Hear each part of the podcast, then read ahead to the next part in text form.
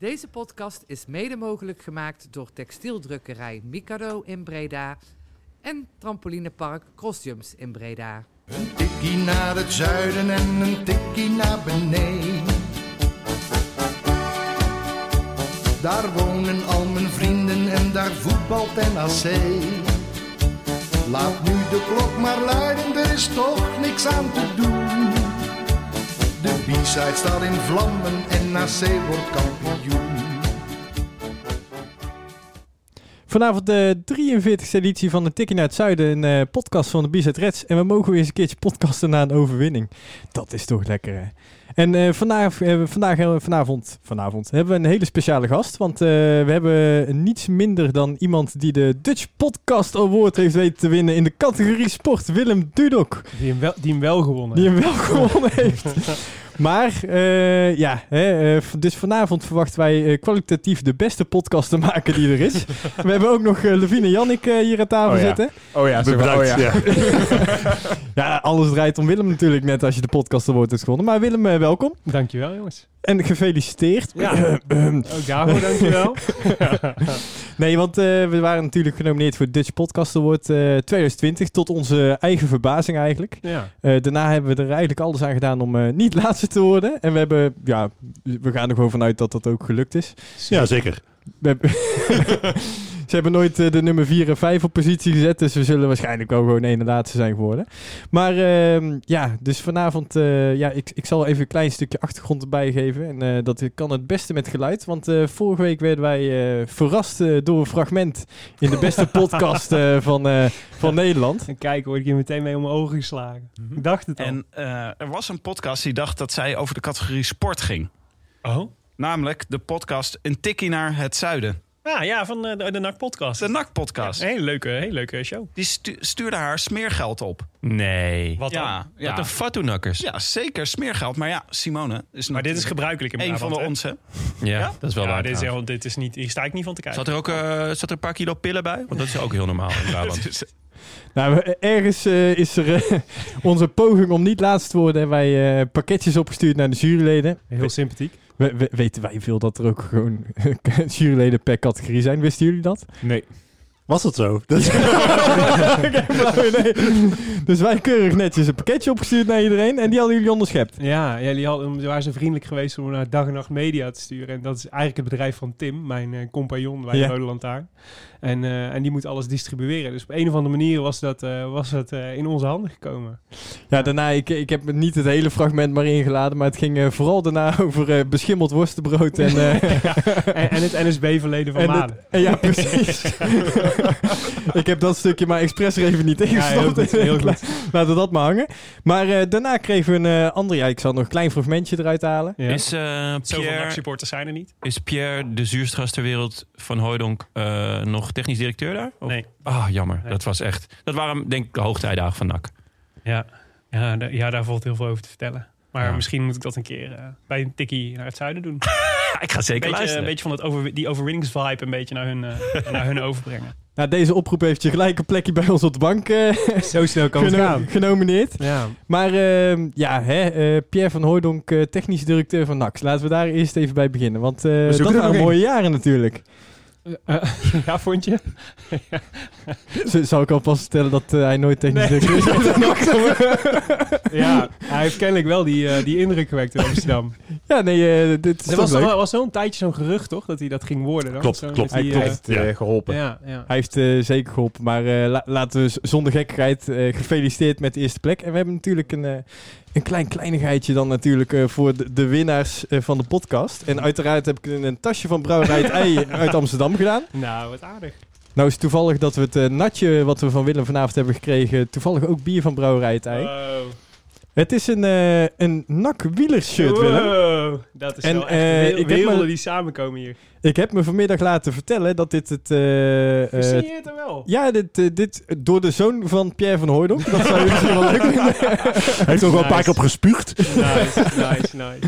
En ehm, dit is- schijnt eh, een van de twee shirts die gesigneerd te zijn. eh eh, Nou, die gesi- gesigneerd is eh, te zijn. Dus is, eh, met, eh, is mijn watervatse stift? Want anders Ik- kan ik hem natuurlijk niet... ik eh, denk het wel, want hij is helemaal doorgedrukt naar de achterkant. Ja. Dus, eh, dus ik zou zeggen bij de... Want jullie Ah, hebben nu, Super leuk, jongens. nu een, eh, een winterstop volgens mij eh, bij eh, de Rode Lantaarn. ja.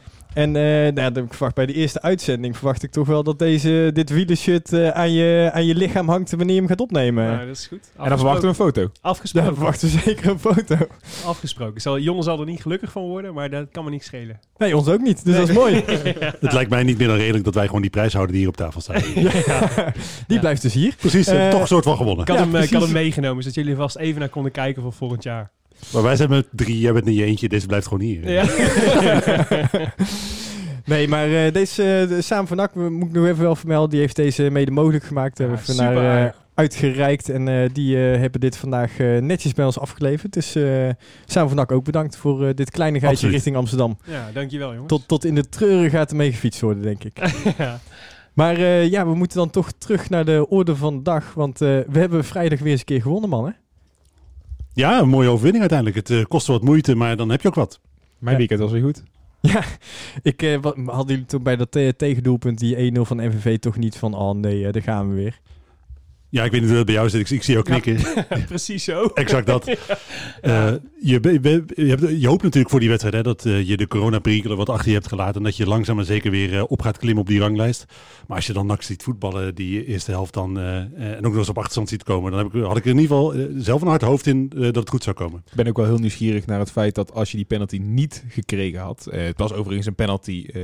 Het was een penalty, maar wat als je die niet eh, gekregen had? Ja, hoe, wat voor wedstrijd had je dan gehad? Ik denk dat dan heel, heel, heel lastig Hij was. kwam geweest. wel op een lekker moment, die penalty. Precies. Hij, Dacht, hij kwam moeten naar niet te lang op 1-0 achterblijven. nee. Nee, ja, eh, we hebben namelijk een nieuwe profeet ook bij NAC. eh, kunnen, we, kunnen we wel stellen. Want eh Levine heeft volgens mij elk doelpunt eh, met eh, kleine randzaak eh, binnen een minuut goed voorspeld. Ja, was uitzonderlijk. Ik was zelf ook verbaasd. En mijn stream liep niet voor of wat dan ook. Dat is gewoon echt goed. Ja, nee, ja, ik zat in het stadion, dus mijn stream liep sowieso voor, niet voor. Dus eh, eh, elke keer als ik een tweet van jou voorbij zag komen van ja, NAC heeft nu al een doelpunt nodig om het, eh, de machine weer aan de praat te krijgen. En legt het meteen op de stip. Eh, wat was het volgens mij? Dogan. Gegund. Gun je Dogan nog wel een keer een doelpunt? En ik zei dat eh immers de derde zou scoren. Ja, Dus, dat eh, zei je in de ja. rust. Dus eh, een minuut na rust werd, werd dat ook binnengetikt. Maar eh, hoe, hoe kom jij aan dit uh, vingerspitsengevoel? eh? Dit is gewoon meer geluk dan wijsheid, hè? laten we even wel wezen. Dus, eh, Wel. Ja. Ja, ja dit, ik heb eh, een paar weken geleden hier in deze podcast geroepen. Ik stond toen tweede in de voetbalpool van eh alle NAC-supporters. Dat ik zo onwaarschijnlijk veel verstand van voetbal had. Vervolgens ben ik gekelderd naar de twintigste plaats. Dus eh, dit is echt meer, meer geluk dan wijsheid. Je had het wel weer even nodig ook. Ja, ja, ja even precies bij de beetje op de grond. Inmiddels alweer trouwens tiende weer. Dus ik, eh, over een paar weken ben ik weer super arrogant. Maar nu eh, ben ik nog wat bescheiden. Zei de man die heeft voorspeld dat NAC heel het seizoen zonder nederlaag kampioen Ja, daar zat ik ook naast. Ik kon corona moeilijk... eh, ja, goed, hè? corona. Eens, eens. Maar als je kijkt, hè, je wint nu van eh, MVV. Je hebt, kort daarna heb je gelijk een wedstrijd tegen de Graafschap. Die ja, toch als een van onze grote concurrenten moet gelden. Is dat dan nou eh, eh, voor het gevoel ook gewoon lekker? Ja, kijk, ik vind MVV en de Graafschap zijn niet echt met elkaar te vergelijken. Maar het was natuurlijk wel een heel fijn moment om MVV even te treffen. Want volgens mij hadden jullie het in die vorige podcast ook al gezegd. Wat een beroerd elftal als dat. Onvoorstelbaar. Dus zelfs met NAC op halve kracht had hij hier nog wel van gewonnen. Of van moeten winnen eigenlijk. Maar de Graafschap is natuurlijk wel wat anders. Ik weet niet hoe het daar nu ervoor staat qua corona. Want die had het volgens mij ook nogal eh, pittig. Nee, niemand meer volgens mij. Nee, eh, Nee? volgens mij waren ze nu wel op eh, volle oorlogsterkte. Ja. Niemand ziet mijn vingers nu bewegen eh, met de zaakjes, maar, maar toch, eh, dit was alles wat ze hadden. En, eh, Ja. Ma- we hebben Mark Thieme nog gesproken voor eh, de, de spion, de spion van de MVV. ja. Nou, dat was de meest deprimerende spion die ik ooit heb moeten opnemen. Nou, in ieder geval, ik had medelijden met hem in ieder geval. Die kende jij toevallig ook. Dat vond ik wel grappig om te horen. De, de wereld is klein. Ja. Ehm, dus hij heeft waarschijnlijk op jullie gestemd en niet op ons dan, Ja. denk ik. Met, ja, je weet het nooit. Maar dat zou kunnen. Ja. ja, dat is toch jammer. Maar hè, ehm, MVV, ja, hij zei het zelf ook al. Dit is een tussenjaar en hopen dat ze niet laatste worden. Ja, maar ik schrok, ik schrok wel toen ze die 1-0 maakten. Want ik vond eigenlijk dat ze nog best, nou ja, voor zo'n slechte ploeg nog best aardig aan het voetballen waren. Ik dacht, het zal toch niet zo zijn dat ze dan één, die ene wedstrijd in het jaar die ze wel winnen, zeg maar, dat dat dan meteen een nak is. Maar iemand zei het ook al in een interview. Het is wel opmerkelijk hoe vaak NAC dit seizoen al op 1-0 achterstand komt. Gebeurt- Het is best wel regelmatig al gebeurd inderdaad. Dat NAC echt van, eh, heel zwak begint inderdaad en eh, binnen no time 1-0 achter staat. Ja. Ah, maar wa- wat je daar denk ik ziet, is het feit dat eh, je in deze competitie altijd wel één of twee kansen krijgt. Wel, welk eh, niveau je ploeg ook heeft. Het is zo dat ieder team eh, echt wel een paar kansen krijgt. Iedere wedstrijd weer. En het probleem van NAC is dat ze eigenlijk niet aan kunnen vallen. Het is een elftal wat, eh, reactievoetbal, kan, wat reactievoetbal speelt. En eh, in wedstrijden zoals tegen Den Bosch waar ze op achterstand kwamen, maar ook tegen, PSV. Precies. Eh, maar ook weer tegen MVV. Dan moeten ze eigenlijk het spel maken. En dat kunnen ze gewoon niet. En dan, dan krijgt de tegenstander die ene eh, kans of één of twee kansen. En dan ligt hij er eh, pech voor nak regelmatig in. Ja, en ze waren natuurlijk wel, dat vond ik supergoed van die eerste zes wedstrijden van het seizoen die ze allemaal wonnen. Dat ook al, want dat die aanvalskracht die dan een beetje ontbreekt, of de creativiteit voorin en zo, weet je wel, dat je mist. Maar dat het wel achterin supergoed georganiseerd stond. En juist, en op het middenveld ook, weet je wel, dat, dat blok met Immers en Malone en zo, dat dat allemaal supergoed werkt. En vooral Haaien, wat volgens mij echt de beste voetballer van de eerste divisie is. Ja, zonder twijfel. Ja, Maar dat denk die- ik ook, ja. die- ik denk dat dat vooral het effect van de corona is geweest. Los van de, de krachten die heel snel wegvloeien. Maar dat eigenlijk al die automatismen in één keer weer weg zijn. Dat je dan toch, dat, dat die jongens dan net niet meer die ruimtes kunnen belopen. Die ze normaal gesproken wel hadden kunnen belopen. Weet je, dat heeft denk ik wel heel veel. eh, ook dat, denk dat je daar ook- dat ook ziet bij zo'n goal van MVV. Dat dat dan eventjes weg is. Denk ook. Het is natuurlijk zo dat je eh, Malone is eh, best wel uit vorm. Ja. Eh, eh, Immers heeft natuurlijk best wel een jas uitgedaan met corona. Het is inderdaad, daar Haaien, zou, haaien ook heel erg. Zeker. Dus daar kun je inderdaad, eh er zou heel goed de oorzaak kunnen liggen van het feit dat je defensief een stuk minder sterk bent dan in de wedstrijden daarvoor. Ja. En vergeet niet, als je maar op 50, 60, 70 procent van je fysiek zit op dit moment en je bent gewend om op 100 te zitten, eh, de automatisme, eh, alles wat je automatisch in het veld doet, kan niet op zo'n moment. Je moet overal bij nadenken, je moet overal alles eruit persen. En dat zag je vooral bij Haaien in de eerste helft. Maar wat was die toch ook weer het steen goed zeg. Die, ik, ik die- vond hem zo, ik vond hem weer Ja, het- zo het elftal op sleeptouw nemen. Het is echt jammer dat je in de eerste divisie heel weinig statistieken kan vinden, zeg maar. Dat, normaal gesproken heb je in Eredivisie van Wisecout, zodat elke wedstrijd echt hele uitgebreide Ja. statistieken heeft. Maar ik ben heel benieuwd naar zijn passingspercentage. En ook van de paas vooruit, de key passes heet dat volgens mij. keepers, ja, die Ja, voor mij zijn zijn, heel hoog. zijn die echt heel hoog. Want, maar het is eh, er ook, is ook dat je denkt, daar hebben toch echt een heleboel eredivisieclubs zitten slapen bij die gast. Nou ja, zeker als je Ouder Den Haag dit seizoen ziet voetballen, is het onbegrijpelijk dat ze die hebben laten gaan. Dat, Ja. is, het is echt heel vreemd. Want Ja. Transfervrij uiteindelijk ook gewoon hè, naar ons gekomen. Ja, ja, ze hebben gewoon zomaar laten gaan. Ja, ja, ja. Ik, ik, ik snap er helemaal niks van. Maar ik moet zeggen, ik heb eh, één keer een lang interview met hem gedaan vorig seizoen. En toen gaf hij zelf aan dat hij eigenlijk voor de basis erbij zat, even geblesseerd raakte. En dat de trainer toen zei, ik ga niks aan mijn elftal veranderen. En dat dat de reden was Ah, dat hij ja. op de bank zat. Ja. Eh, en zo is hij eigenlijk per ongeluk bij NAC terechtgekomen, dat hij gewoon wilde voetballen. Maar ik was dus echt aan het begin van dit seizoen heel erg bang dat we Arno Verschuren heel erg zouden gaan missen. En ik heb eigenlijk nog geen moment aan Arno Verschuren gedacht dit seizoen. Dus dat jij Nee, nee. eerlijk gezegd. Nee. Ja, maar ik heb bij Arno Verschuren nooit het gevoel... Ik heb het gevoel dat hij voorin best wel leuke dingen kan doen. Maar ik heb het gevoel dat hij eh, niets in de verdedigende rol eh, kan, zeg Daar maar. ben ik het echt helemaal niet mee eens. Verschuren was eh vorig seizoen echt heel belangrijk. Eh, Ja, zowel ik vond hem heel belangrijk, maar ik vond hem voorin juist heel belangrijk voor het seizoen. Hij Ja, viel maar- op dat maar- zijn rendement in één keer heel hoog werd. ook defensief toch? Nou ja, ik, ik zeg defensief eh, moet ik net... Vorig jaar was het vooral aanvallend. Ik denk dat je hem nou op de rechtsbuitenpositie, waar eigenlijk al een beetje stuivertje wisselen is tussen Venema en Dogan, had je hem heel goed kunnen gebruiken stiekem. Want daar stond Ja, hij ook de laatste wedstrijden toen onder Riballa inderdaad. En daar hem gewoon hard laten werken inderdaad. Nou Ja, om Levin bij te vallen deed hij ze verdedigend ook zijn taakje. Maar inderdaad, aanvallend was hij vooral beslissend vorig jaar. Ja, maar daar vond ik hem inderdaad, hè, als je hem moet gaan beoordelen, waar heb ik hem het eh, meest eh, eh, gezien en waar vond ik hem het prettigst vorig seizoen? Dat was in de aanval. Maar Verschuren was toch gewoon een stofzuiger? Die was toch... eh, Ja, onder. Riballa niet meer hoor, echt niet. Onder die ballen werd hij echt wel meer naar voren geschoven, maar... Ja, da daarvoor, Nou ja, dat klopt maar wel, hè. ik- Het ik- seizoen daarvoor was hij wel... ik ga het mezelf niet aan de normale wedstrijden Kijk, van vorig eh, seizoen nog nou, ja, kijken. nou, eentje maar kun je er terugkijken. AZ voor de beker. Staat hij op rechts buiten. Ja goed, maar dat is... Oké, nou, Ja, goed. hij werd, hij werd ook meer naar voren gepositioneerd. Hè? Dus het was natuurlijk ook de rol die ervoor zorgt dat hij wat minder naar achter... het is eh, in ieder geval wel een leuke wedstrijd om terug te Ja, daarom zeg ik, je kunt er eentje terugkijken met eh, gerust hart. Maar als we dan toch hè, Haaien nog eventjes terughalen. Ehm, wat mij bijvoorbeeld, ik, ik zat dan in het stadion, dus ik moest het eh, sowieso uitzingen, goed of slecht, eh, maakt niet uit. Ehm Haaien die kwam naderhand zelfs de bal achterin ophalen om zo eventjes drie man voorbij te spelen. Dat viel me vooral op, dat hij constant het spel wilde versnellen en constant zoiets had van kom op jongens, we moeten die drijf naar voren hebben en dan in één keer twee linies voorbij speelde. En dat vind ik aan Haaien zo goed, want ik heb hem nog nooit de bal zien verliezen als hij daarmee bezig was. Nou, is misschien een hele rare vergelijking, maar het is ook wel een beetje dan, als je dit ook ook gehoord inderdaad, als je naar zijn rendement kijkt, qua assist en goals, dat is heel laag. Nou kan ik, ken ik nog iemand die altijd de bal op kan halen en eh, een linie oversloeg, dat was Manu Garcia. Ja, het is misschien, kun je het een beetje vergelijken? Kun je Ook, ook laag rendement, hè?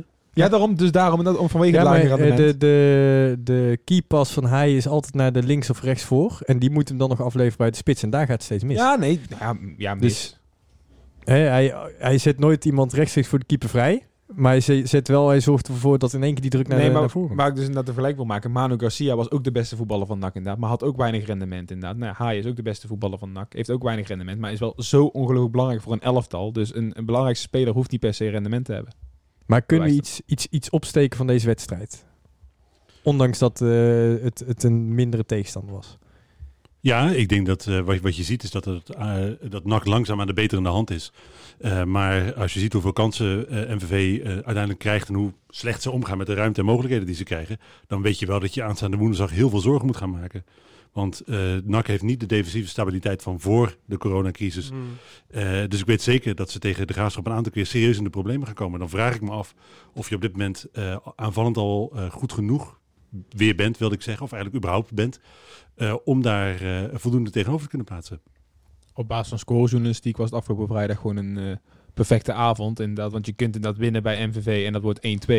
Of je kunt winnen bij MVV en het wordt 1-4. Dat staat toch wel wat lekkerder inderdaad. En dan geeft je echt wel meer vertrouwen richting de graafschap toe... dan dat jij een 1-2 over de streep moet trekken. Ik denk dat dat vooral de grootste winst is van afgelopen vrijdag. Ja. ja, zelfs Buffonje gaat scoren. Dan. En hoe? Het was echt schitterende goal. Ja, fantastische goal. fantastische goal. Ja, ik had niet verwacht dat hij daar kon. Eerlijk Nou gezegd. ja, dat was dus. op We hebben, basis van de eerste wedstrijden. we hebben het er al weken over dat hij op de training schijnbaar alleen maar dit doet. Oh ja, echt ja, ja, dat- Hij is eh, na Angelino en Manu Garcia de beste speler die ze op de training hebben Oh, sinds ja, jaren. Ja. maar er is nog geen seconde in de wedstrijd gezien. En Iemand dan is zei het weer van de een week, lekkere binnenkomer. Ja. Iemand zei het van de week weer inderdaad. Die jongen kan echt zo goed voetballen inderdaad. En verrast iedereen. Ja, Dus- maar wat ik dan niet begrijp is dat hij krijgt een paar minuten ervoor krijgt hij een, een, een volleykans op een metertje of vijf van de goal en die krijgt hij over. En dan krijgt hij zo'n moeilijke kans, schiet hij erin. Ja. ja, je weet het niet. Hè? Zo is het met Slatan ook begonnen natuurlijk bij NAC. Of bij uh, Ajax. Bij NAC, ja. Ja, ik was, nee, bij, de- ik ook was ja. bij die het is wel, wedstrijd in de het is wel arena. begonnen ja. bij NAC. ja. Dat was de laatste wedstrijd en het laatste doelpunt dat eh slaat van Ajax scoorde trouwens. Klein Ja. maar die was ook altijd goed op de training. En toen op een gegeven moment begon het eruit te komen in wedstrijden. Dus misschien moeten we daar maar op hopen bij uh, Buffonje. Nou ja, als ze dezelfde carrière tegemoet gaan, dan... eh, nou ja. Maar ja, inderdaad, als iedereen het allemaal roept, dan gaan we ervan uit. Eh, ik ben alleen, ik, het enige waar ik dus me afvraag, inderdaad, hoe wedstrijdfit is hij eigenlijk? Eh wat ik zeg, we hebben het er al een keer inderdaad eerder over gehad toen tegen NEC of Go Ahead, een van de twee. Dat hij mee verdedigend, dat, daar heeft hij gewoon totaal geen zin in. Of hij is gewoon er nog niet fit genoeg voor. Dat, dat is de enige vraag die je de vraagtekens die je bij kan stellen. En dan zei Maar- iemand ook, en to, iemand zei ook van, ja, ik kan op 10 en rechts buiten. Nou, ik neem aan dat dat rechts buiten gaat worden als hij basisspeler Ja, want dat bedoel ik. Want onze, onze Achilleshiel is toch die rechtsbuiten waar we steeds meer in lopen te sukkelen. Hmm. En dan schijnen we de beste speler alle tijden op de training gewoon hebben te rond te lopen. Ik snap waarom die jongen niet in de baas staat. Nou, eh, als je kijkt naar hè, zijn rendement tot op heden, die ene goal is echt fantastisch. Maar hij heeft een aantal eh, momenten ja, toch niet bijzonder veel indruk gemaakt. Eh, en ik vind dat Dogan stiekem toch wel weer wat aanspraak op die rechtsbuitenpositie kan maken. Ja, want dat, Ik dat valt me op dat heel veel mensen voor het eerst positief waren over Dogan op onze website. Dat viel mij op. Ook tijdens de wedstrijd zag je best wel wat negatief commentaar nog steeds eh, voorbij komen. Maar ik vind dat hij van de opties die we daar tot op heden gebruikt hebben wel de beste is. En hij pikte zijn doelpuntje mee. Maar hij is met eh, volgens mij weer een eh, assist van El Lucci, hè? Ja, ze zijn dikke matties, eh, vertellen ze zelf ook in een... eh, of in ieder geval vertelde eh El Lucci volgens mij weer in de stem. Ja, is Ja, wel de- bekend. De commentator haalde ze ook voortdurend door elkaar. Ja, ja. de eerste keer. Dat is wel een beetje pijnlijk, vond ik. In de krant worden ze ook continu door elkaar gehaald. Ja. In de zin van dat er staat Ja, ja, een foto van en er staat El bij. Ze hebben allebei een baard. Ja, ja. ja. Ze hebben alle twee een baard. Dat is wel een goeie. Helemaal door de war. Maar, Maar daar hebben ehm, we toch eh, de rooi voor gehaald. Voor eh, die links-. Oh, die Links. linksbuiten. Oh. linksbuiten. Dus dan heb je eigenlijk ga je straks naar een systeem met een eh linksbuiten de Roy. Ja. Eh, voorin eh zoon van Pierre van Hooydonk. Ja. Hè, eh, rechtsvoor misschien een Buffons, misschien een Dogan. En, eh, Misschien wel maar de discussie gaan we straks nog even over van hè, Bilater of Van Hooydonk. Nou ja, dat is het dus. Want ik vraag me af of je 4-3-3 blijft spelen. Ehm, als iedereen weer fit is. Zou je bijvoorbeeld eh, een systeem eh, willen hebben dat bijvoorbeeld een immers haaien centraal staat? Of het- Nou ja, ik denk dat we daar zo dadelijk even over moeten Ja. hebben. We gaan eerst eventjes naar de uitslagen namelijk. Want eh, dit weekend is er gevoetbald en dit, dit weekend was één grote Polonaise. Ja, de uitslagen vielen allemaal goed voor NAC. Eh, natuurlijk eh, de graafschap eh, niet in het minst, maar ook Cambuur. Dat waren voor NAC helemaal geen verkeerde uitslagen. Het had veel slechter uit kunnen pakken. Nou ja, nou kunnen de meeste mensen op zich wel voorspellen dat Volendam bij de Graafschap wint. Dat is helemaal geen gekke gedachte. Maar toch niet op deze manier. jawel. 2-5, had je dat Ja, verwacht? jawel. Volendam loopt echt dat loopt als een trein. Aanvallend is dat niet. Die lopen echt als een trein. Die scoren zoveel de laatste wedstrijden. Dat, Ze hebben er maar vijf ingelegd, hè? Want er ze hadden nog Ja. twee, drie meer kunnen scoren. dat echt veel meer kunnen zijn. Maar de graafschap had, had tot op heden ook maar één wedstrijd verloren. Dus het is helemaal niet Ja, vanzelfsprekend. maar ook met Ja, 7-3. toen, toen gingen ze ook met 7-3 af eh, tegen jongens. Dus ik, vind 2-5 ik vond het nog ineens een hele gekke uitslag. Zeker als je de wedstrijd gezien hebt. Inderdaad, was het echt meer dan verdiend en logische uitslag. En hoeveel eh, eh, wedstrijden heeft Volendam nou wel niet meer dan vier wedstrijden, doel- doelpunten gemaakt afgelopen wedstrijden? Volgens mij best wel veel. Flink. Die zijn echt naar Jawel, maar nog steeds. Hè, je zegt dan, eh, die, eh, de graafschap heeft natuurlijk eerder die 7-3 verloren. Maar voor de rest is het geen elftal wat, wat eh, makkelijk punten laat liggen. Ik, ik, vind, Ik het, vind ik, het ik vind het heel het jaar nog, al- nog steeds geen denderend elftal, moet ik zeggen. Maar daar komen we dadelijk nog wel op. uh, We gaan uiteraard ook Ik vind voorbeschouwen. Volendam wel echt bij far ook Ja, echt ja, het voetbal- leukste elftal. voetbal Absoluut. het beste. Ja. Maar ik had vooraf, eh, was ik er echt niet van uitgegaan dat het zo'n uitslag zou worden in Doetinchem. Echt niet. Nee, oké. ik, ik, snap, ik wel. ik snap je. Maar, maar, eh, vanaf de 2-3, eh, zeg maar, die twee doelpunten komen ook omdat de graafschap moet. Hè, dat, dat heeft er ook mee te maken dat Ja. het... En eh, dan dat- is Volendam wel heel scherp. Ja, en, en die fout van die keeper, En die op zijn eigen benen, benen struikelde. En Janniekje, ja. Eh Janniekje, hij is eh, keeper. Vroeger misschien getalenteerd Deed geweest. Heeft nooit iemand gezien, maar hij heeft zijn Janniekjes en dat was een Janniekje. Janniekje van de week. Eh, maar Cambuur, dat was misschien nog verrassender. Want in de 85 minuut werd het volgens mij 2-2. Hè, En ook die zag je wel als je de wedstrijd keek. Op voorhand heb ik daar dus echt, ik daar echt zoiets van. Ajax had dat coronabesmettingen. Die speelde echt met piepjong Ajax, werd er gezegd. Ehm, nou ja, daar vond ik het verrassender op voorhand dat die wonnen. Maar als je ook die wedstrijd keek. Ja, het wees zo'n 2 voor Cambuur. Was het ook echt wachten op die 2-2. Dat klopt. Eh, je had het gevoel dat die deksel op de neus ging vallen... omdat ze niet eh, de 3-1 binnen, binnenschoten. Maar ook daarvoor gold natuurlijk. Hè. Uiteindelijk als je die wedstrijd zag, eh, geen onredelijke uitslag. Maar vooraf had toch niemand voorspeld dat eh Jong Ajax zou winnen bij Cambuur. Ja, maar dat is altijd het rare, vind ik, van, zo, van die ploegen. Vooral jong Ajax heeft dat natuurlijk. Die kunnen het dan in één keer zo op hun heupen krijgen. Want het zijn natuurlijk supertalenten. Er lopen echt een paar jongens bij die je gewoon over vijf jaar internationaal, zeg maar, eh, gaat zien. Twee jaar misschien wel. Ja, misschien wel sneller. Maar die, die kunnen het dan in één keer zomaar op hun heup... eh, En hun, dan gaan die combinaties in één keer lopen en dan laten ze hun techniek zien. Weet je wel, ja, dan zijn ze echt, kunnen ze echt beter zijn dan de gemiddelde, gemiddelde eerste Volgens, volgens mij heeft die Bobby toch ook al in de Champions League ingevallen? Ja, volgens hij heeft wel zijn debuut gemaakt eh, bij Ajax. Ja, dus, eh, die, die, en die stond er ook gewoon in tegen Cambuur. Overigens eh, verloor Cambuur eh, na eh, heel het seizoen tot, tot dan toe ongeslaagd te zijn... thuis van Jong Ajax voor het eerst met 2-0. Vorig seizoen. Ja. Ja, maar het was de eerste wedstrijd verloren ook al. Dus waren ze niet helemaal ongeslagen. Oké, was nee, van- toen heeft verloren eh, ze van- Fox Sports de statistieken toen, niet op toen orde, verloren van, toen verloren ze van de Graafschap thuis. Toen wonnen ze het, eh, uit. Thuis van de Go Eag- eh, Eagles wonnen ze. En toen uit bij NAC verloren ze ook weer. Was toen de goal van Ivan Ilic, die kopbal. En daarna zijn ze inderdaad heel lang ongeslagen gebleven tot weer jong Ajax. Tot Jong Ajax, oké. Nou, dan eh, heb ik dat gemist. Maar eh, ik, ik geloof je meteen. Absoluut. Maar ze 100%. verloren in ieder geval vorig jaar ook thuis met 2-0 van, van de Jong Maar het Ajax. is wel een lekker weekend, hoor. Als je hetzelfde Oh. een moeilijke periode hebt, zeg maar, die, en die je dan een beetje doorbreekt door van MVV te winnen, dat dan die je tegenstanders ook punten laten liggen. Ik bedoel, ja, uiteindelijk telt dat toch allemaal op. Het is Ja, want ook- fijn. NEC thuis tegen Helmond Sport. Ja. eh, gelijk gespeeld. Ook helemaal geen, eh, eh, helemaal geen logische uitslag. Dus het is inderdaad voor NAC een fantastisch weekend. geweest. Alleen Almere heeft gewonnen. Ja, maar ik heb bij Almere constant het gevoel dat ze dit niet vol kunnen gaan houden. Nee, dat idee heb je wel. Maar aan de andere kant heb ik wel vaker bij ploegen gehad in de keukenkampioen-divisie. En uiteindelijk houden ze dan stiekem toch best Maar lang vol. Almere stond toch vorig jaar ook in de play-offs? Eh, We hebben vorig jaar geen play-offs ja, gehad, maar... Het jaar daarvoor, het volgens daarvoor. mij, zijn ze net niet gepromoveerd. Klopt, echt Ja. op een haar na. Eh, op een haar, toen stond volgens mij zelfs nog eh, tot de 7e minuut op promotie of zo in de Ja, laatste beslissende ja, Ik heb wel het idee dat die elk jaar een soort stabieler en structureler Ja, beter er, wordt- er gaat veel geld naartoe. Eh, Ze hebben volgens mij hele goede, goed beleid hebben ze daar staan. Ja. Ze hebben eh, een gezellig perschef. Ze hebben een grappige mascotte. Ali, Ali de aap. ja. Wat was dat dan? Echt, ik... ik, vond, ik vond hem wel leuk bedacht. eh, stop Ik- de ik- ik count. ben- ja, je eh. bent eigenlijk eh, als NAC-sport al snel tegen mascottes inderdaad. Maar wat was het da- dat verhaal dat ze daar aan het verzinnen zijn met dat die hoogwerker die tegen NAC omhoog kwam. Nu weer die klikken. Ik, ja, ik kan de lach stiekem toch niet onderdrukken als ik het zie. Ja, het gra- een paar jaar Ja. geleden toen Perry daar net zat, toen eh, vertelde hij het verhaal dat hij een mascotte aan het bedenken was. eh, die s'avonds baldadig was en overdag een kindervriend. En toen dacht ik nog van, ah, gaat, dit, gaat dit werken? was en dit uiteindelijk- letterlijk de briefing? Nee, ja, nee, dat was, hij was er toen mee bezig. Eh, wij, wij spreken hem nog wel eens. eh, hij is altijd hij is Ja. vannacht geweest. Ja. Ehm, dus we spreken hem nog steeds wel eens. En eh, dat, dat was toen zijn, zijn geesteskind, zeg Overdag maar. een kindervriend en s'avonds ondeugend. Ja, ja, dus hij, eh, de bedoeling is eigenlijk dat hij... hij Je volgens mij, kunt daar heel veel hele foute mannen ook op plakken. Ja, precies. Ja? Mark Dutroux. volgens mij heeft hij al een keertje een andere mascotte, een vrouwelijke mascotte ten huwelijk gevraagd. en Allemaal dat soort dingen. Dus, eh, Schitterend. die hebben ze ook nog steeds niet teruggevonden. Dat is wel heel raar. Maar, Nee, maar dat is wel hè, wat je zegt als je dan naar, naar Almere City gaat kijken. Daar wordt er al, al jaren best wel goed beleid eh, gevoerd. En ze hebben ook eh, deze zomer gewoon weer heel goed ingekocht. Met eh, bijvoorbeeld Ryan Koolwijk. Die verdediger Helstrup hebben ze gehaald. Ze hebben een international van Nieuw-Zeeland onder de lat staan. Dus het is een elftal wat best wel klopt. Want ook heel veel eigen jeugd die al jarenlang met elkaar samenspeelt. Dus de kans dat Almere instort, acht ik niet zo heel groot.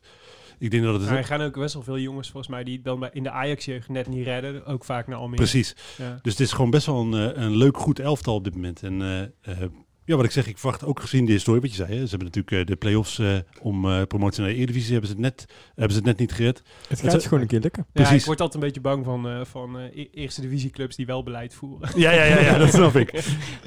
Wij worden van elke club bang die beleid voert. Zelfs van de amateurclubs hier in de regio. Hoor. Dat, eh, nee, ja, dat is natuurlijk... eh, en, en het is gewoon niet verrast. Hè. Almere wil natuurlijk een hele grote stad worden. En daarbij passende club. Eh, het, het klopt allemaal wel. Maar Ja, het, het zal natuurlijk typisch nak zijn als wij dit jaar derde worden achter Almere. En eh Cambuur en Almere promoveren. nou, ik heb er wel vertrouwen. Maar hebben jullie nog... De, dus je Ja, laat ik- je toch niet door één zuchtje tegenwind eh, van corona weer Nee, van nee, pad absoluut afbrengen? niet. Nou, dat is misschien wel een mooi overstapje naar, eh, ik zal over, eh, expres overstapje zeggen, eh, naar de voorbeschouwing van woensdag. Want dat, hoe groot is het vertrouwen nog? Ja, nou ja, daar ben ik ook heel benieuwd naar. Hè. Dat eh, kaart ik net ook aan. Wel, Wat kan zo'n wedstrijd, zijn overwinning eh, doen voor woensdag? Maar woensdag wacht de graafschap uit in Doetinchem. Wat, wat ik vooral denk is dat als je verloren had bij MVV, dat je gegarandeerd aanstaande woensdag ook verloren had. Eh, maar nu je gewonnen hebt, eh, ben ik toch. eh, je, hebt, je hebt hoe dan ook vertrouwen getankt. Het is voor zo'n elftal natuurlijk ook belangrijk, omdat zo'n overwinning. daarmee kun je emotioneel een beetje een streep onder een hele negatieve periode zetten. En op het moment dat je verloren had, wa- was die, had die periode voortgeduurd. Dus ik denk dat. in mentaal opzicht die overwinning absoluut heel belangrijk is geweest. Alleen, wat ik ook al zei, je zag tegen MVV nog dusdanig veel misgaan...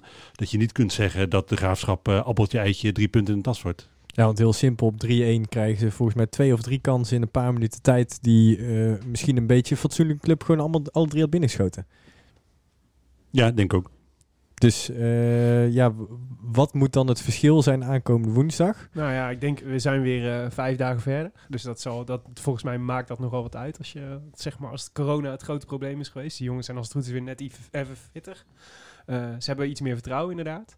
Maar ik zou wel, ik moet eerlijk zeggen, ik, ik heb ook niet het gevoel dat ze er al zijn. Het is nog niet het niveau, zeg maar. Dus volgens mij wordt over het algemeen, vond Stijn in ieder geval die wedstrijd tegen Jong Ajax de, de, de, beste, tot nu wedstrijd, toe. ja. Laat ik zeggen Ben ik dat het daar met de- hem eens overigens. ja, in ieder geval qua organisatie eh, was, stond, dat, stond het toen echt het, het strakst. Want in dat, En ook het spelletje dat Stijn wil spelen, was die wedstrijd echt zichtbaar Ja, inderdaad. wel- Vanuit een wel- organisatie daar in de schrok ik wel een beetje van, want ik dacht, ja, het is wel super degelijk, maar het is ook best wel een beetje saai. wat je, De manier waarop je nu speelt. Dus wat oké is natuurlijk. Ja, ik snap. Maar, maar, eh, maar, de, dus dat, maar de, dus ik zou zeggen, eh, met, een, met een gelijk spel zou ik al best wel gelukkig zijn, hoor, als dat zou lukken. Ik ook. Ja, Heb je alleen helemaal niks aan voor mijn gevoel. Voor mijn gevoel, Nou ja. weet je, afgelopen vrijdag was voor mij al zoiets van aanhaken of afhaken. Maar dat, heb, dat gevoel heb ik aanstaande woensdag ook nog steeds. Ja, maar het is Minder. een zes-punten-wedstrijd. Hè? Dus dat is, het probleem is natuurlijk dat als je hem verliest, dan is het meteen, dan is het meteen een groot probleem. Want dan loopt de graafschap wel meteen uit. Maar omdat zowel Cambuur eh, als de Graafschap verloren hebben, is de druk wel een stuk minder dan die geweest was als zij gewoon een wedstrijd gewonnen hadden. Ja, maar... En nu Ja. maakt een verlies eigenlijk, eh, of een gelijkspel, eh levert geen echte schade op. Maar je hebt al twee zes punten wedstrijden ook al verloren, hè? Ja. Ja, maar dan is het eh alle oude adagium. Je, je wordt geen kampioen eh, tegen eh, je concurrenten, maar tegen de kleintjes gaat dan toch echt wel op. Ik eh, denk eh, dat natuurlijk, het is voor je zelfvertrouwen ongelooflijk belangrijk eh, en ongelooflijk goed als je deze wedstrijd woensdag wint. Maar het is niet, niet desastreus als je punten laat liggen. Nee, ik denk, ik denk dat dat, dus die degelijkheid gaat de- over de, op de lange termijn gewoon wel echt redden. Ik bedoel, Precies. is- Ik denk dat ze uiteindelijk, als je kijkt naar dat motorblok waar we zo enthousiast over waren in die eerste zes wedstrijden, ja, dat kan nog een paar wedstrijden duren. En misschien zelfs, ik had op een gegeven moment bedacht, ja, Mo- tot de- Motorbloek wil nu eh, Malone haaien immers? Ja, en ehm, eh, hoe heet die, eh, die Moreno Rutte? Moreno Rutte, ja, Ja. die is ook nog geblesseerd. Die is ook nog geblesseerd. Die vond ik daar eigenlijk ook wel bij horen, zeg maar. Ja. Als ze gewoon ervaren jongens die echt, die, eh, die, waarvan je ziet, die kunnen vrij snel op elkaar ingespeeld zijn. En die, die snappen hoe ze een wedstrijd moeten, moeten doodleggen en moeten spelen. Eh, ik heb wel het vertrouwen dat, die, dat het kan tot de, tot de winterstop moeizaam blijven gaan. Maar in, op lange termijn is, heb je weinig ploegen. Heb ik nog geen ploeg gezien in de eerste divisie die daarop kan bouwen. Eh, en dat is denk ik op, op- voor, voor, nou ja, voor de lange termijn, dus dat heb je daar wel nodig. Maar heb jij het gevoel dat Stijn zijn ideale elf al gevonden heeft?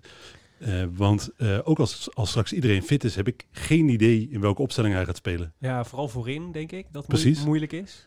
Ja. Precies. En daarom, dat, is het, dat is waar bij mij een stuk twijfel zit. Hij Ja, maar wat natuurlijk wel lastig voor hem was, was denk ik dat, denk dat hij met Bilate eigenlijk zijn spits had, had gevonden die hij graag... Die startte ook meteen toch in de basis? Ja.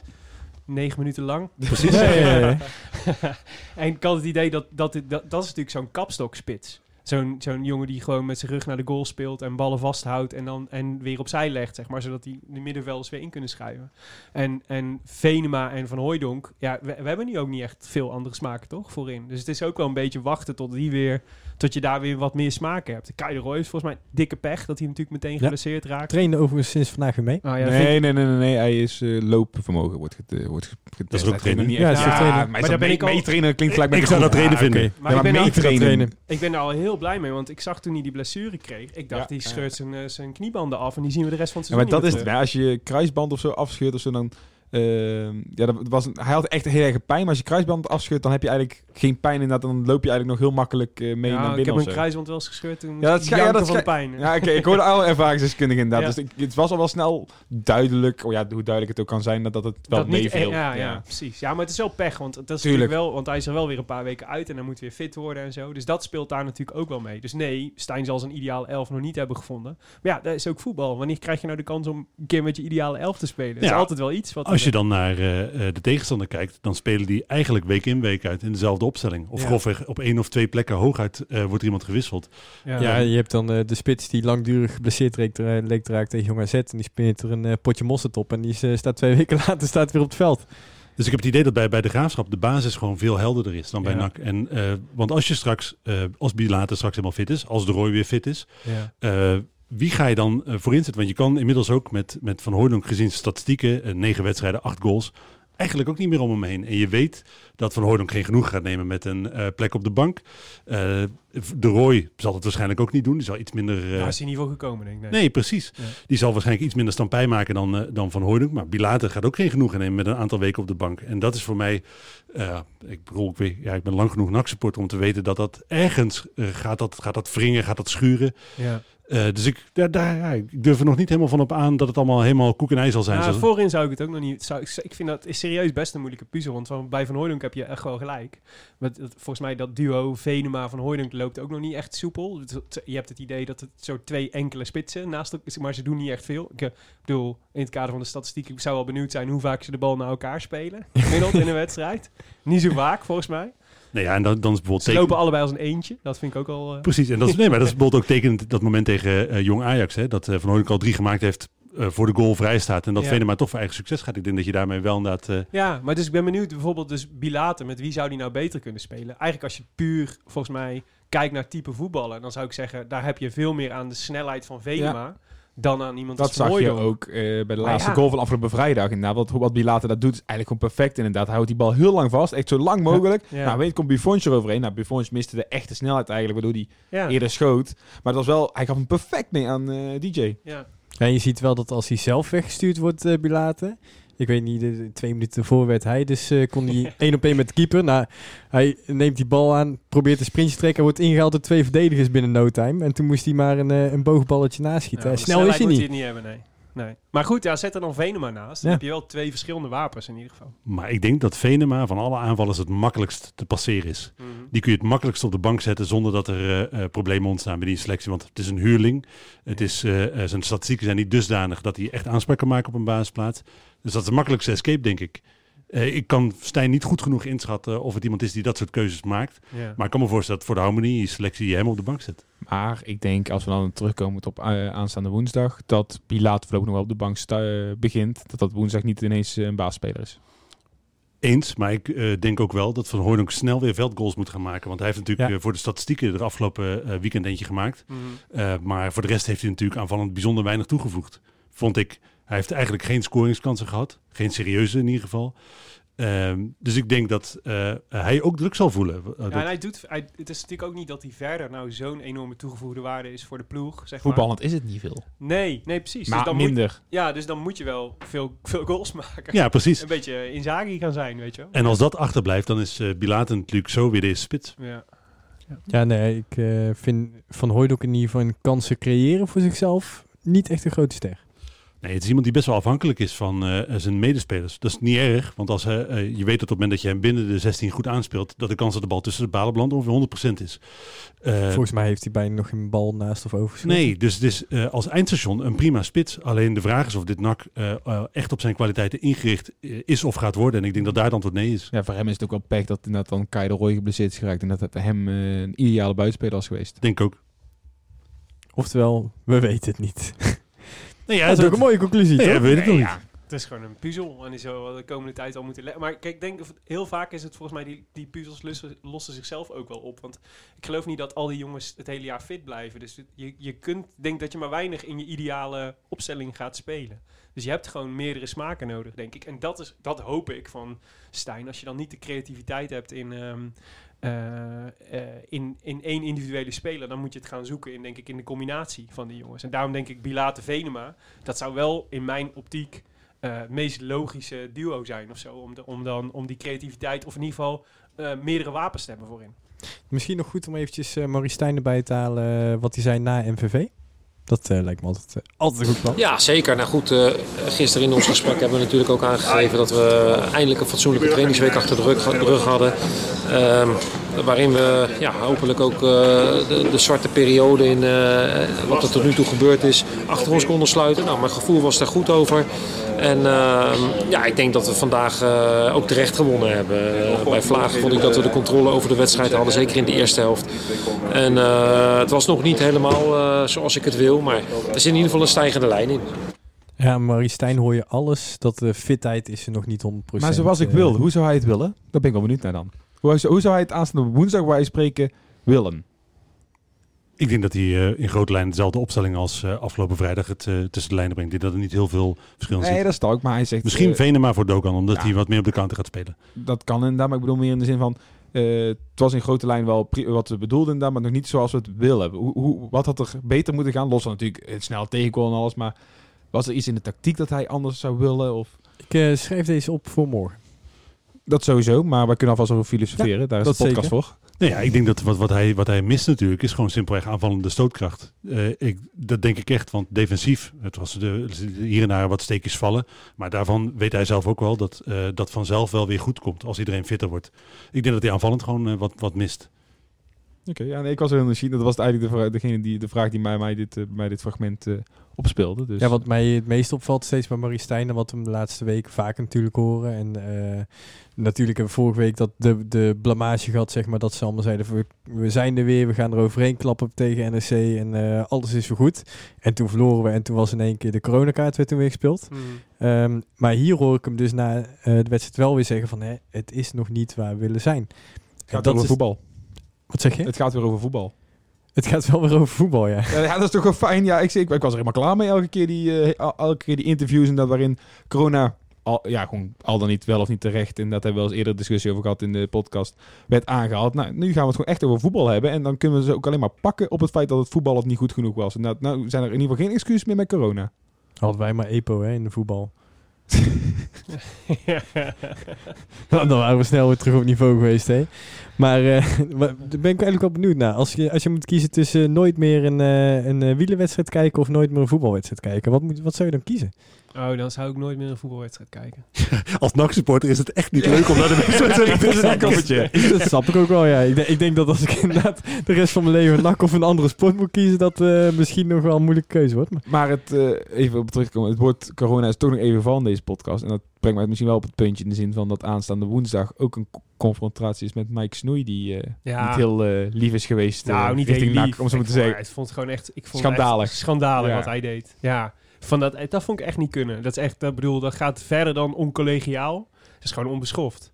Want hij had geen idee wat... Ik bedoel, zeker met de kennis van nu, van wat je weet, zeg maar, wat voor impact die, dat corona heeft gehad binnen de selectie van NAC. En ook eh, de geliefde van de selectie van NAC. Dan vind ik dat, Dat is echt schofterig. Die zijn, ik heb echt het idee, en dat heb ik ook inderdaad al eh, via via gehoord, inderdaad, dat die spelers, bij wie vooral inderdaad die vrouwen inderdaad eh, meegenomen zijn naar het ziekenhuis of dergelijke, die zijn wel zo gemotiveerd om die snoeien een lesje te leren. Ja, dat het echt, lijkt me- ik heb misschien ook een mooi moment om het, eh, het, het Ik hoop fragmentje... dat ze geen juichen voor de, voor Ja, de echt, catacomben ik- van snoei. Dat Ik denk dat die aan de motivatie hoeven ze echt niks te doen. Hè? Dat is gewoon die quotes inderdaad in de kleedkamer ophangen en eh, ja, dat... dat Dan moet je, moet je net die Hagenezen hebben. volgens Ja, ik net zeggen.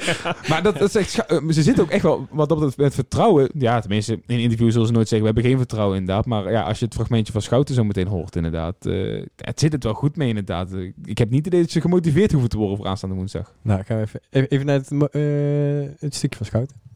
Ja, ik bedoel, van kijk, eh, tuurlijk hebben we ergens natuurlijk een beetje zo afgelopen week gewoon gehad van eh, zo, poeh.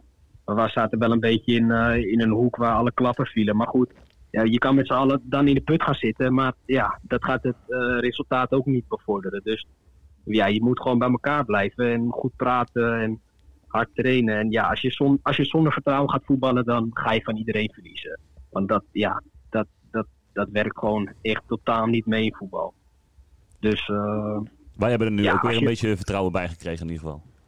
Ja, tuurlijk, maar dat hebben we ook tegen elkaar gezegd. Van, ga, we, moeten, we moeten vandaag winnen om weer wat extra vertrouwen te tanken. En ja, dan, dan ja, tuurlijk, dan kunnen we, dan kunnen we van iedereen, eh, iedereen winnen. En, of tenminste iedereen het heel lastig maken in deze competitie. Nou ja, met het vertrouwen zit het dus goed. Nou ja, de motivatie zit het goed. Wat dat betreft, Nou Moet is dit natuurlijk eh, iemand van boven de rivieren die redelijk makkelijk dit soort uitspraken doet, Robin Schouten.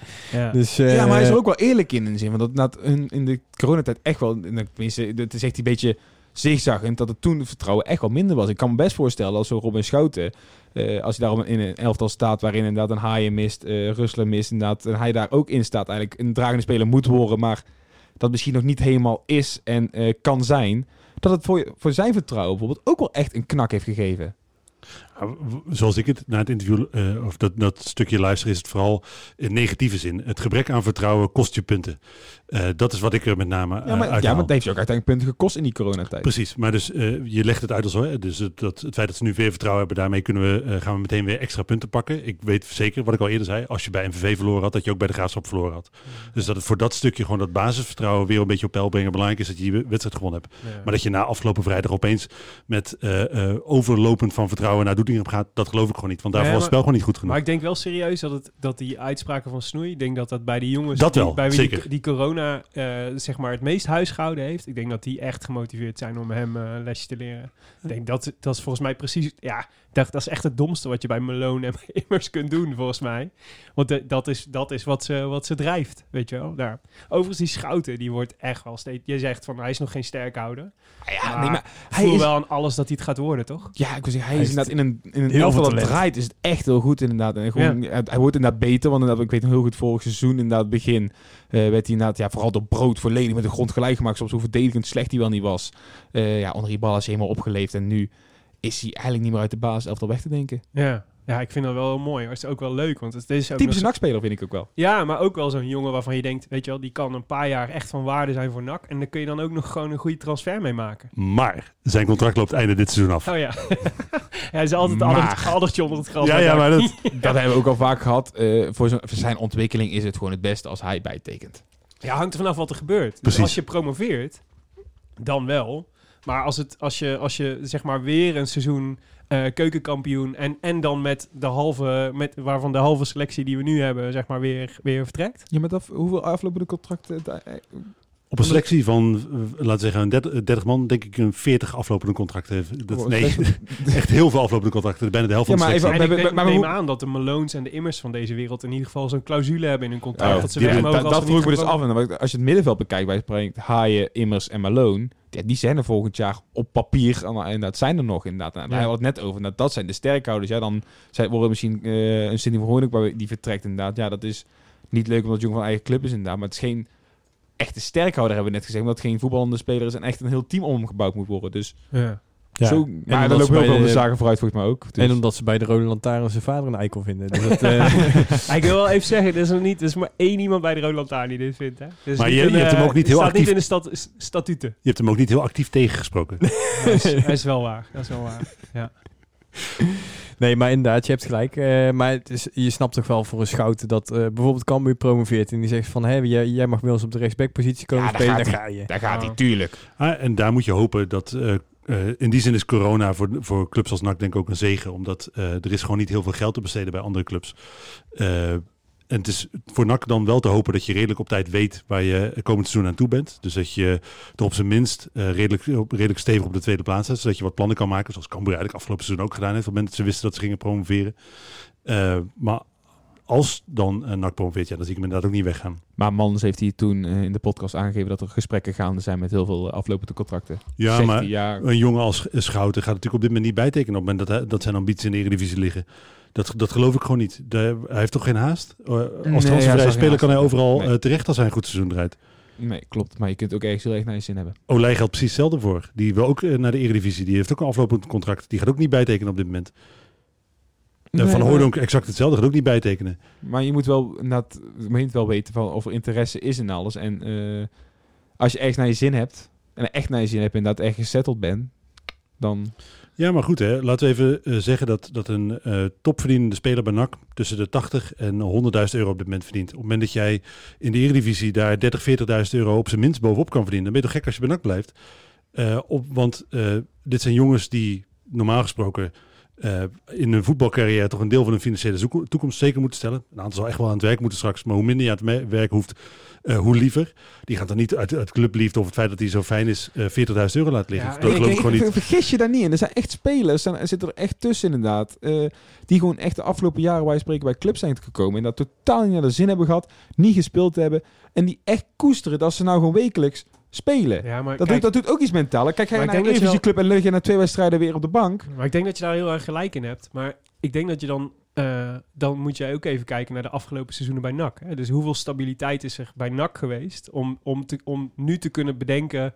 volgend jaar is het hier nog steeds zo leuk. Ja, ik snap wat je En bedoelt. dat is natuurlijk, dat is natuurlijk wel echt de, de zure erfenis van, eh, van eh, nou ja, de afgelopen tien jaar, zeg maar. Ik denk dat, ja, het is nogal wat om nu loyaliteit van spelers te verlangen... terwijl je die loyaliteit zelf aan de andere kant de afgelopen jaren niet hebt kunnen bieden.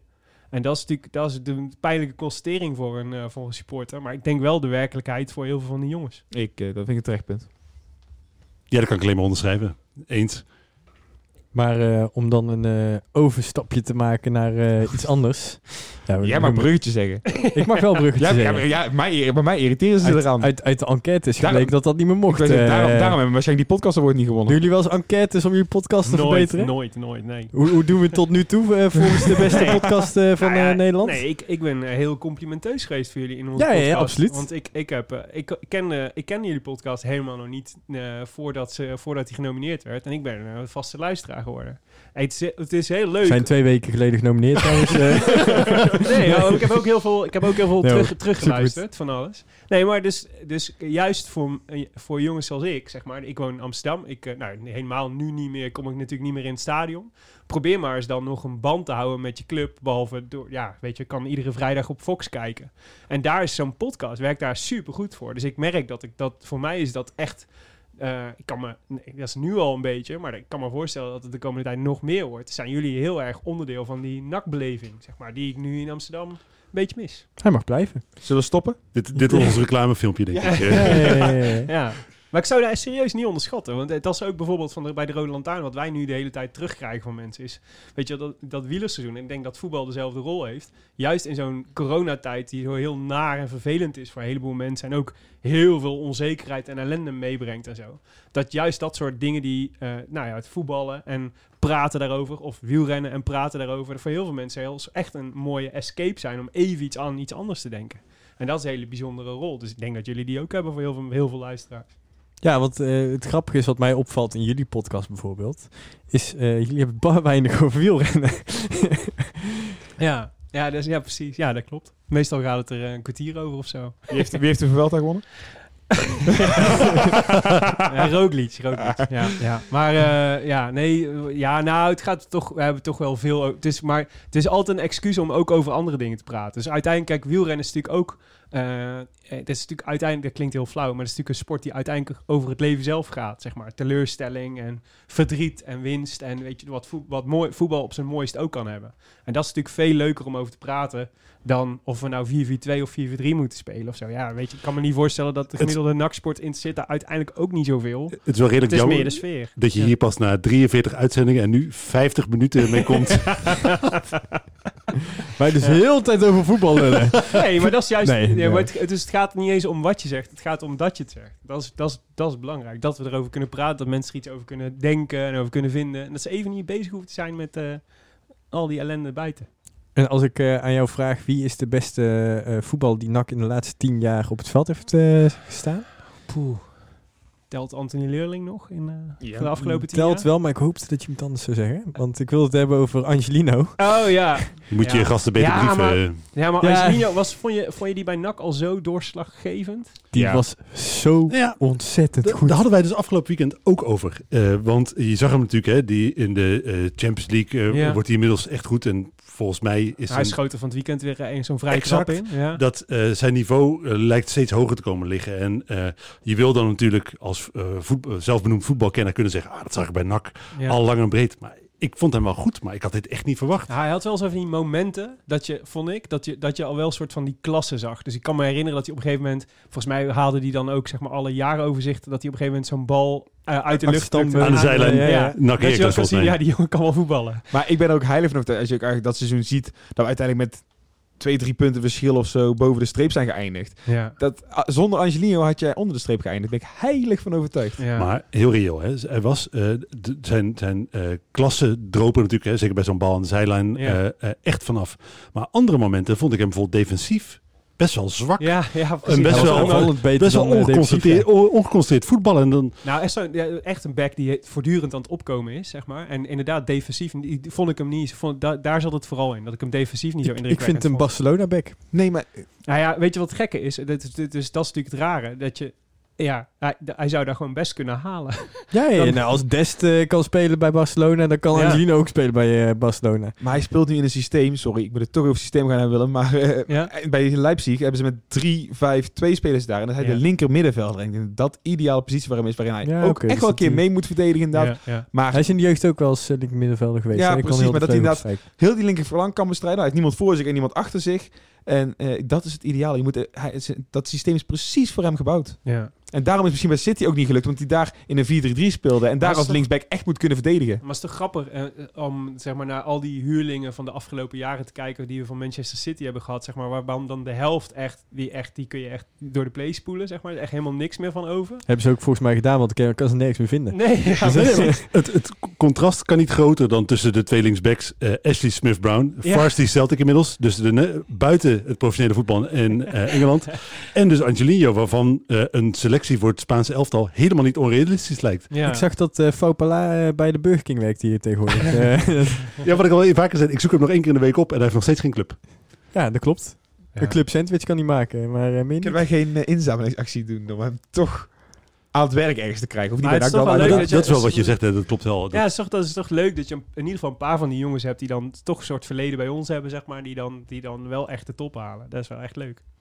Ja, waarbij eh, eh, Garcia eh, dacht, dat, dat was ook een discussie natuurlijk hè, op internet, van, van wie had je het meer verwacht? Van Ja. Garcia of van Angelino? Ik eigenlijk zelf eh, meer van Garcia, ook omdat hij zo dominant in dat elftal was. Ja.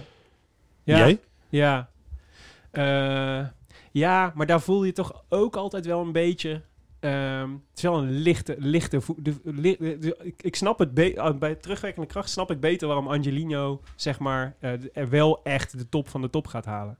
Dus bij... eh, die, ehm, ja, dus nee, ik, achteraf zeg ik... zeg ik mag Hij niet hij heeft wel alle trekjes hè, van een topper. Smetvrees, eh, allemaal van dat soort Hij rare die dingen. smetvrees, ja? Ja, je- je- de- hij was de enige speler die geen handje vasthield met kindjes. Omdat Echt? die, die wilde Oh, het wauw. handje niet aanraken. Dat is een tijd ver vooruit dan. En eh, als je goed kijkt naar die vrije trap die hij maakt, dan elke keer dan wil iemand hem zo eh, omhelzen en juichen. Je ziet hem echt een beetje zo wegduwen van, nee, Oh, ga weg. Oké. Maar Dus, ik denk dat het feit van die discussie van gaat Garcia of Angelino verder komen, dat komt toch wel weer uit op dat verhaaltje dat we eerder deze podcast hadden over het rendement. Ja. Ik denk dat dat heel veel clubs toch stiekem wel naar kijken. Inderdaad. Ja. Garcia, als hij één op één voor de keeper kwam, was het echt geen zekerheid dat hij een goal maakte. Want hij miste de power om echt een goal te en maken. positie, hè. Dus kijk, Angelino staat natuurlijk linksback of linksmidden. Dus dat zijn natuurlijk wel traditioneel, zeg maar, eh, posities die volgens mij eh, dun bezaaid zijn bij... eh bij zijn- er is weinig, minder concurrentie op die plek.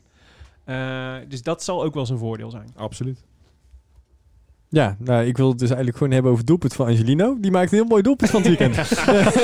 en toen wilde niemand hem aanraken. Nee, toen wil niemand hem aanraken. Maar eh, Manu Garcia, inderdaad, hebben we vorige week volgens mij nog over gehad. Die eh, wordt nu be- beschreven als eh, de sterkhouder. Hè. Vorig seizoen onopvallend, nu de sterkhouder.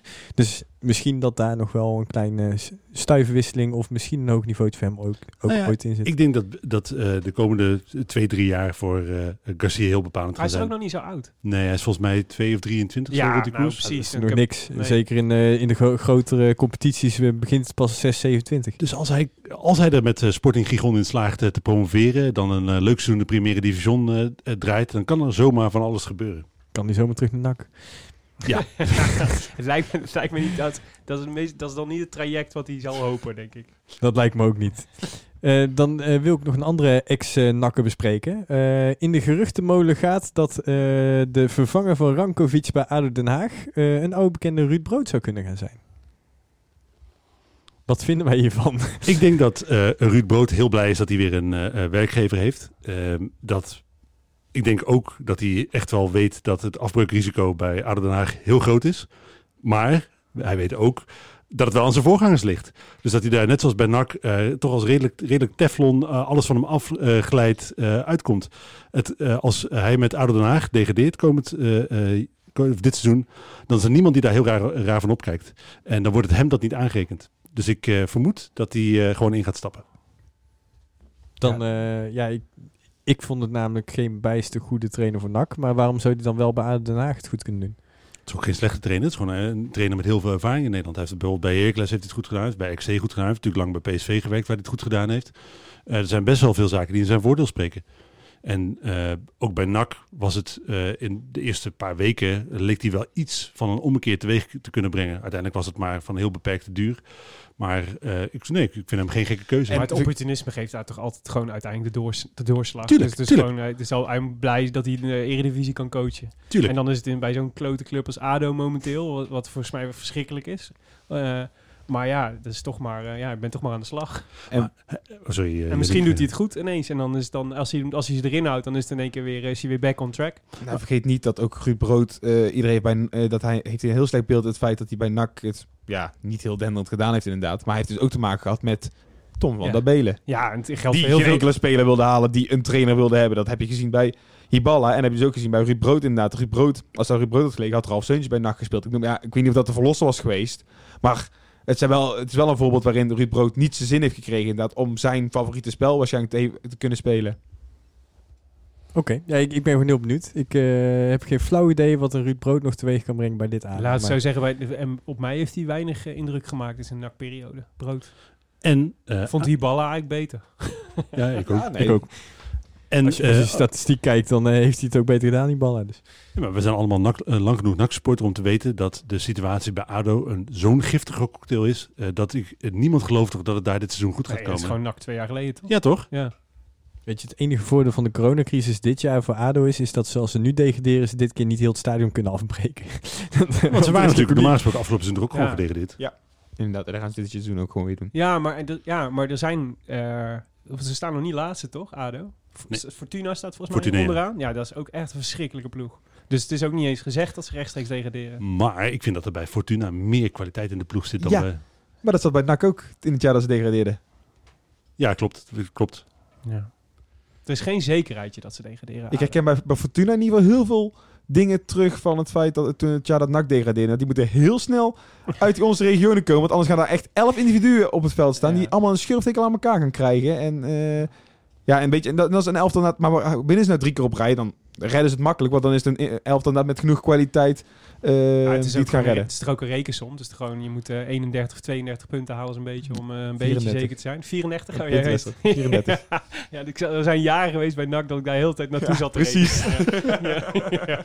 Als we deze drie winnen, dan eh, zijn we er. Ja. Ja, ik heb eh, pas een eh, podcast zitten luisteren over dat het verhaal sterker is dan de, de feiten. En dat je het verhaal eerder wil geloven dan feiten. Mhm. Ehm, dat klopt wel als je nachtsporter bent.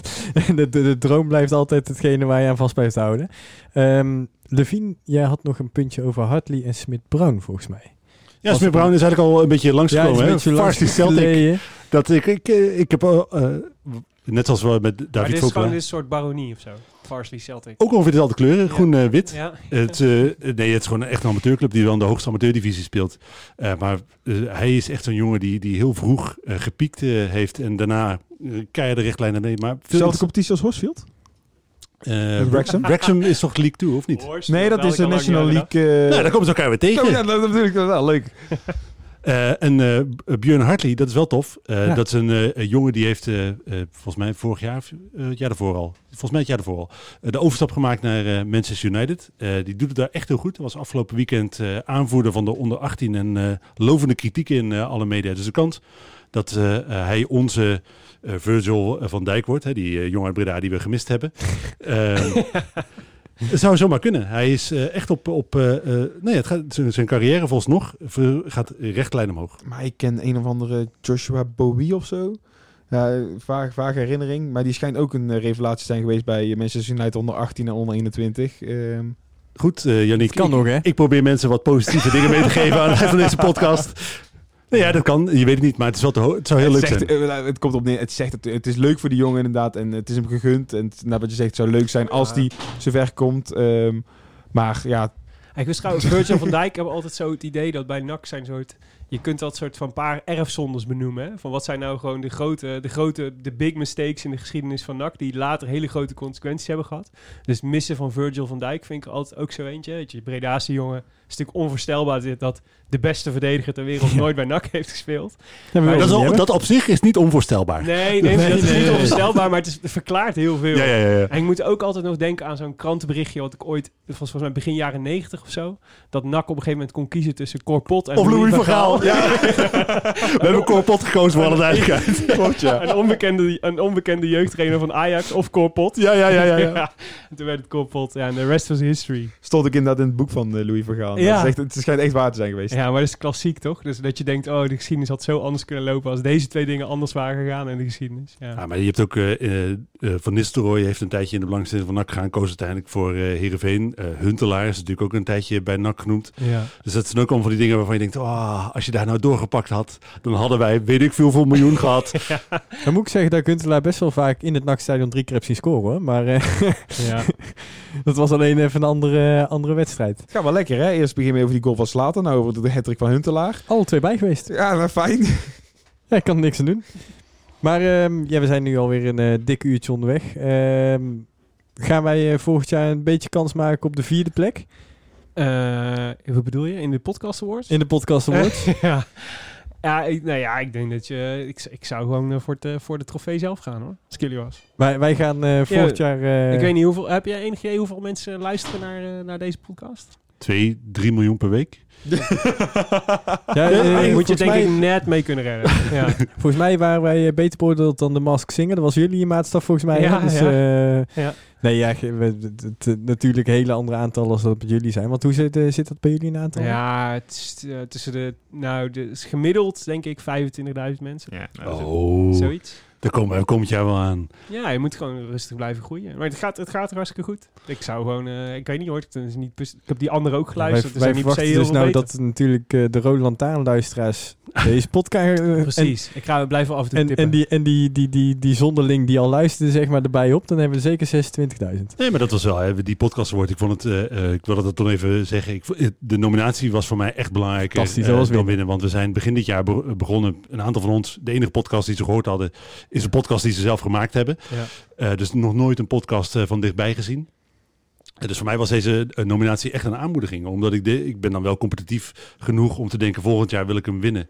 Maar het eerste wat ik dacht is, oké, wat kunnen wij beter doen ja. om het eh, eh, volgend jaar wel over de streep te trekken. Dus ik, eh, Nou, wij zijn ook al vier jaar bezig. Hè. Ik bedoel, het is ook, eh, en ook al een keer eerder genomineerd. We hebben in jullie positie gezeten. Klinkt goed, mooi einde. Dan, eh, ho, ho. oh, Voordat sorry. hier de worstenbroodjes... Ja, de worstenbroodjes beginnen hier ook alweer bijna te schimmelen. De- in uit- uitzending van de Rode Lantaarn. Maar ik eh, wacht nog op een jingletje. Ja, de voorspelling. Oh, sorry, ik, ik vergeet eh, bijna heel het eh, belangrijkste deel van heel deze podcast. Wat aan het einde komt. Doen we expres aan het einde, zodat iedereen de rest luistert. Want wat gaat het worden eh, aankomende woensdag? Ik denk eh, dat we Willem moeten laten aftrappen. Ehm, ja, ik ga je niet... De, de enige voorspelling die ik in deze podcast mag doen... ga ik niet eh, gelijkspel of verlies voor NAC eh, voorspellen. Dus eh, ik ga gewoon... Gestaakt. ja. Veilige keuze. Nee, een, een 0-2 voor NAC. 0-2 vandaag, oké. Jannik? Oh, wat is deze moeilijk. Dit is denk ik de moeilijkste voorspelling van dit jaar tot nu toe. Je, hebt die je had, je had 2-1 voorspeld bij een eh Scorito of iets. Even, wat had je nou? Ja, maar dat was, dat was, die Scorito moest ik vier weken geleden al invullen. Toen eigenlijk de daadwerkelijke wedstrijd was. Toen had ik twee voor de graafschap voorspeld. Mijn vertrouwen is iets groter. Ik ga voor het gelijkspelletje waar we 3-1, uiteindelijk niks aan hebben. 1-1. 1-1. Levine, jij, jij zit er wel lekker bij op Ja. vrijdag? Ik wilde ook 1-1 zeggen. Dus, eh, Ja, dat zit ik goed. Mooi.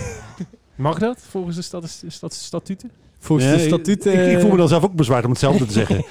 Ehm, Ja, anders dan moeten jullie misschien het doelpunt maken van NAC noemen, allebei. Dat, dan, Ja, dat we doe wel een soort Ja, van doen we dat. eh, nee, shootout voor, hebben. Voor, net zoals ze, ze hebben al 7-3 verloren, eh 2-5 verloren. Gewoon 3-6. dat kan ook. Wie gaat ze maken? Die maar wie, wie maakt het doelpunt? Ik? Dit, is- dit is een shootout. Wie maakt het doelpunt van NAC? Bilate. Van Hooydonk. Oh, dat is ook gelijk een discussie, zeg. Oh, nou moet ik trouwens wel betrappen dat ik net op het werk nog zei dat 1-2 voor NAC ging worden. 92 minuten Bilate. Maar dat Dus- krabbel, krabbel ik terug. Dit is, dit is de manier waarop Jannik eh volgende Ja. week zegt... Ja, nee, ik had toch gelijk. je wel. Maar Ja, als ik zou het ook nog zijn. Nee, ik ga met onze gast mee. We gaan eh 0-2 overwinnen in Doetinchem. Ja, heel verstandige keus. Ja, dus Ja, moeten we ook shootout, hè? Wie gaan er scoren? Eh, eh, Schouten van Hooydonk. Schouten van Hooydonk. Ik denk dat Tom Haaien zijn eerste doelpunt van het seizoen gaat maken. Eh, en... Ik denk... Eerste eh, doelpunt van NAC. Ah, wacht, mag ik, mag ik? Ik blijf bij mijn 3-6. Maar ik zeg gewoon een hattrick van eh, Lex Immers uit frustratie. Ja, dat vind ik goed. Tom Haaien en Lex Immers gaan scoren bij mij. Ja, Ja, ja, ik, vind dat, eh, ik vind dat een goeie. Even wel heerlijke voetballer voor NAC trouwens, Lex Immers. Ze hadden wel echt wel weer even nodig, zo'n figuur, toch? Ja, eh, maar goed, we kunnen daar een hele podcast eh, nog extra over vullen. Nee, Ja. hele belangrijke speler, hele belangrijke speler. Ja, absoluut. maar ook een hele leuke speler. Ja, het is gewoon een goede gast. Ik had Ja. wel meer doelpunten van hem verwacht. Ja, die komt nog wel. Maar toen ik hem afgelopen weekend hoorde en hij zei eigenlijk... Ja, pff, het mij is het. het is mij of doelpunten maken als we maar winnen. Ik denk, Ben ik ja, blij dat wel de mentaliteit die we nodig hebben. heb Ja. ja. Nee, ik denk dat, eh, dat we lekker gaan afronden, eh, mannen. Bedankt voor het eh, komen en het meelullen vanavond. weer. Willem, dankjewel voor de oversteek vanuit eh, boven de rivieren. Heel graag Ik gedaan. hoop dat de brug niet open staat zo laat nog. Eh, dat je nog denk- terug kan. Ik denk dat het wel meevalt. Nou, gelukkig. En anders, dan- eh, mijn schoonouders wonen hier om de hoek, dus dan ga ik gewoon daar naartoe. Oh, ik zou gewoon lekker Ik hoop dat de brug dicht is. Ja. en laten we maar eindigen dat, eh, ondanks dat wij eh, genomineerd zijn, wij in ieder geval de, de rode lantaarn mochten dragen aan het einde van de stemming. Tikkie naar het zuiden en een tikkie naar beneden. Daar wonen al mijn vrienden en daar voetbalt NAC. Laat nu de klok maar luiden, er is toch niks aan te doen. De B-side staat in vlammen en NAC wordt kampioen.